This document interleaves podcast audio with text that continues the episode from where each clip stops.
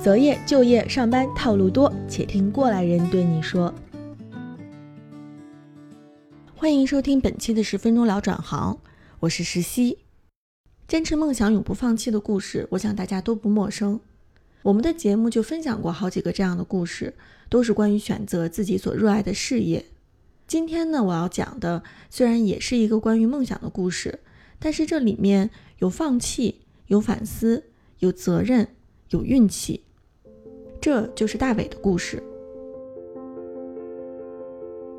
大伟和他的家人来自南方的城市，我老婆是南京人，然后呢，我又是安徽这边的一个小城市的人，所以其实从我们自己的这个生活经历来讲，其实更喜欢在小城市。所以其实在北京的话，完全是为了拍电影，找各种机会，因为拍电影好像只能在北京。大伟的梦想就是拍一部自己的电影。他不但有梦想，而且是一个脚踏实地、有计划、有步骤的为梦想去努力的人。从国内一流的大学毕业后，他申请赴韩国留学，专业就是电影导演。一毕业，他首先想到的是回国，从行业的基层做起，通过工作来逐步了解电影行业。我也是在网上查了一些资料，大概有哪些个电影公司比较有名一点。然后呢，我一挨家挨户打过电话，啊，打电话问他们要不要人。从2009年至2014年的五年间，他认真的工作，在行业内有了人脉的积累，先后进入了几家颇具实力的影视公司。我其实还是想去创作，想自己去拍电影，啊，所有在电影公司相关的一些工作，我都觉得看作是一种学习和经验。然后这期间，其实我也一直在不停的写剧本。大伟白天上班看公司的剧本，晚上回家熬夜写自己的剧本。他很执着，但是大伟知道自己的时间不是无穷尽的。作为一个要为家庭负责的男人，他要为梦想设一个期限，在有限的时间里，他要全力以赴。因为其实刚开刚开始进入北京的时候，我才二十四五岁，那个时候虽然有过这方面对于未来的一些这个担忧，但其实不会那么强烈，因为觉得自己还有几年嘛可以奔。然后，但是这种随着自己努力了几年之后，机会其实已经慢慢的在在在在逝去了很多，啊，尤其是自己快到三十岁，然后要面临这个生孩子啊，然后将来怎么这个抚养孩子啊，等等各个方面的问题，呃，因为父母也也在南方嘛，呃，如果说等到我四五十岁再回去也晚了，而且也回不去了，啊，所以当时也这么想的，觉得在三十岁之前就义无反顾的。去去去去努力，然后，呃，成不成，等到三十岁再说。二零一四年，大伟二十九岁了，他在当时如日中天的乐视影视剧部门工作，并且在公司有了自己的一席之地。啊，领导也特别信任我这边，然后剧本编剧写的可行与否，然后要怎么样做修改等等，基本上是我这边在把关。眼看就要到三十岁了，正在这个节骨眼上，一位独立制片人向他伸出了橄榄枝，表示愿意帮助他运作电影。他的电影项目迎来了一线生机。眼看着自己的梦想已经进入倒计时了，大伟无法再安心上班了。我觉得当时离开乐视，我还是非常兴奋的，啊，因为，嗯，那个时候可能比较天真吧，可能所有的事情都会往最好的方面去想，呃，没太想。想太多这个沉重的现实这款事情，当时只觉得，哪怕三十岁之前我能拍一个完整的电影出来，能在院线走一回，那在三十岁之前我毕竟搞了一部电影嘛。其实要拍一部独立电影，难度不亚于创业，找投资、搭剧组、开机拍摄，每一小步的推进都有失败的可能。大伟在行业中已经有了这么多年的学习和积累，没有这些，他不可能拍电影。但是有了这些，并不意味着他就能成功。八月份辞职，到了十一月份，基本上这个项目就停掉了，各方面的问题，然后就我我我是觉知道是拍不了了，因为这个原原生态的原创的这种剧本的话，确实失败太多了，你比不了那些 IP 成功小说，或者是那些演员转行拍电影。电影项目失败了，但是大伟的家庭生活进入到了新的阶段，他的爱人怀孕了。在怀孕初期，大伟对电影事业还是恋恋不舍。他试图尝试一个新的生活方式，希望既能照顾到家庭，又不放弃梦想。当时我辞职在家，知道那个项目拍不成，然后我在家其实在全职在写剧本，我想写写一些剧本能够被被别人拍也行。坚持了三个月后，大伟实在扛不下去了，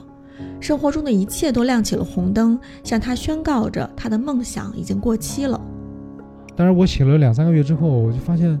太太难了，而且太崩溃了这个状态，就觉得好像一个在北京生活压力也很大，然后吧，这个其实一直以来，呃，我学习电影也好，包括为了拍电影在北京。这个不求回报、不求待遇的这些找工作这些经历，其实都是靠着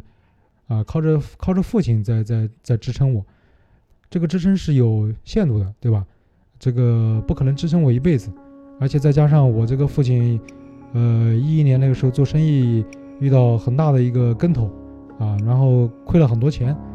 我真正得考虑到，就是抛开喜不喜欢电影这回事先不说。我真的得靠我自己的工作去去养活整个一个家庭。我觉得我老婆也陪了我这么多年在在北京嘛，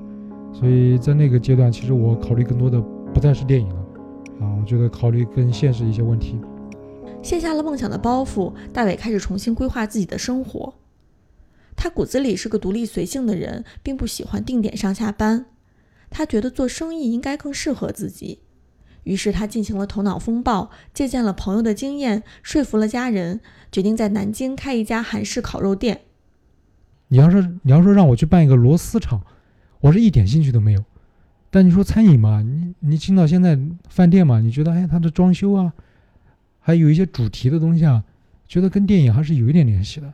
所以这个东西就还是还是相对来讲更吸引我一些。大伟拿出了当年拍电影的劲头。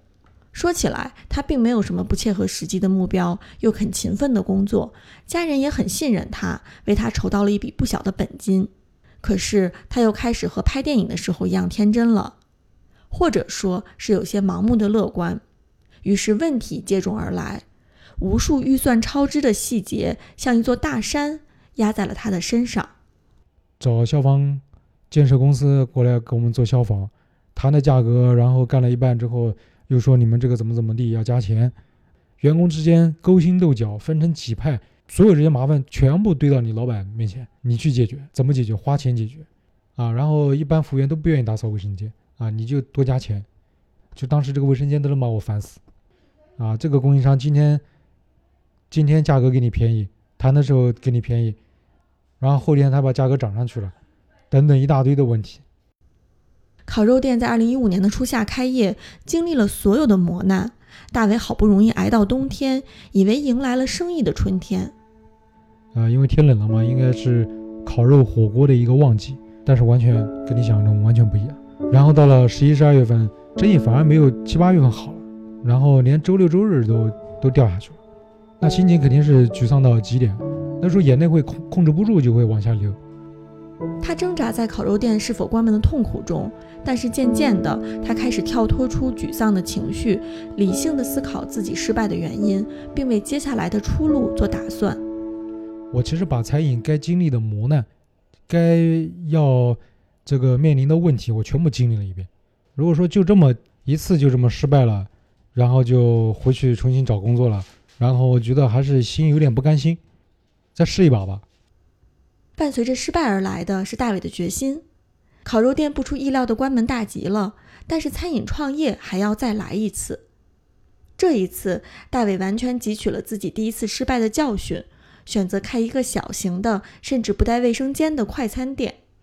因为从第二个从这个店开始，我不再靠厨师长，啊，这个店里面厨房什么的全部都我自己设计的，店面的这个装修，还有这个管理，一些菜品。别的有些什么店啊、菜品啊比较合适，我可能自己也会去做一些研发的一些工作。这个之前是完全不会去想到的。故事讲到这里，其实就可以结束了。再往下讲就有点落俗套了。就这次赶上运气了，有一个在微博上有特别多粉丝的这么一个小姑娘，跑到我们店里面吃完饭，然后在微博上宣传了一把，然后正好赶上那个放寒假有一天，是周周边有几个学校学生拿成绩单。就大家一窝蜂全部跑到这个店里面吃饭，然后就变成天天排队，就排队人越来越多，越来越多。命运有时候会眷顾勤奋努力的人，有时候会眷顾具有反思精神的人，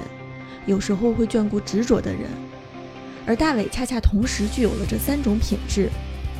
我想他的心底还是有一个电影梦，但是无论他以后是否能导演一部电影，他都已经证明了自己是一个优秀的导演，那就是生活的导演。我现在依然还是有点胆胆战兢兢的，再去做每一个决策。然后我们还有机会能把这个事业能能把它做起来，还能把之前这个陷的坑能把它填补起来。就既然我我们决定做餐饮这个生意，就要把自己完完全全转变成餐饮人这样一个角色，要让自己变成一个专业的人。本期节目主编石溪，请搜索“十分钟聊转行”，在每周二和周五收听我们的节目。我们的联系方式是十分钟电台的拼音 at qq 点 com，期待听到你的转行故事。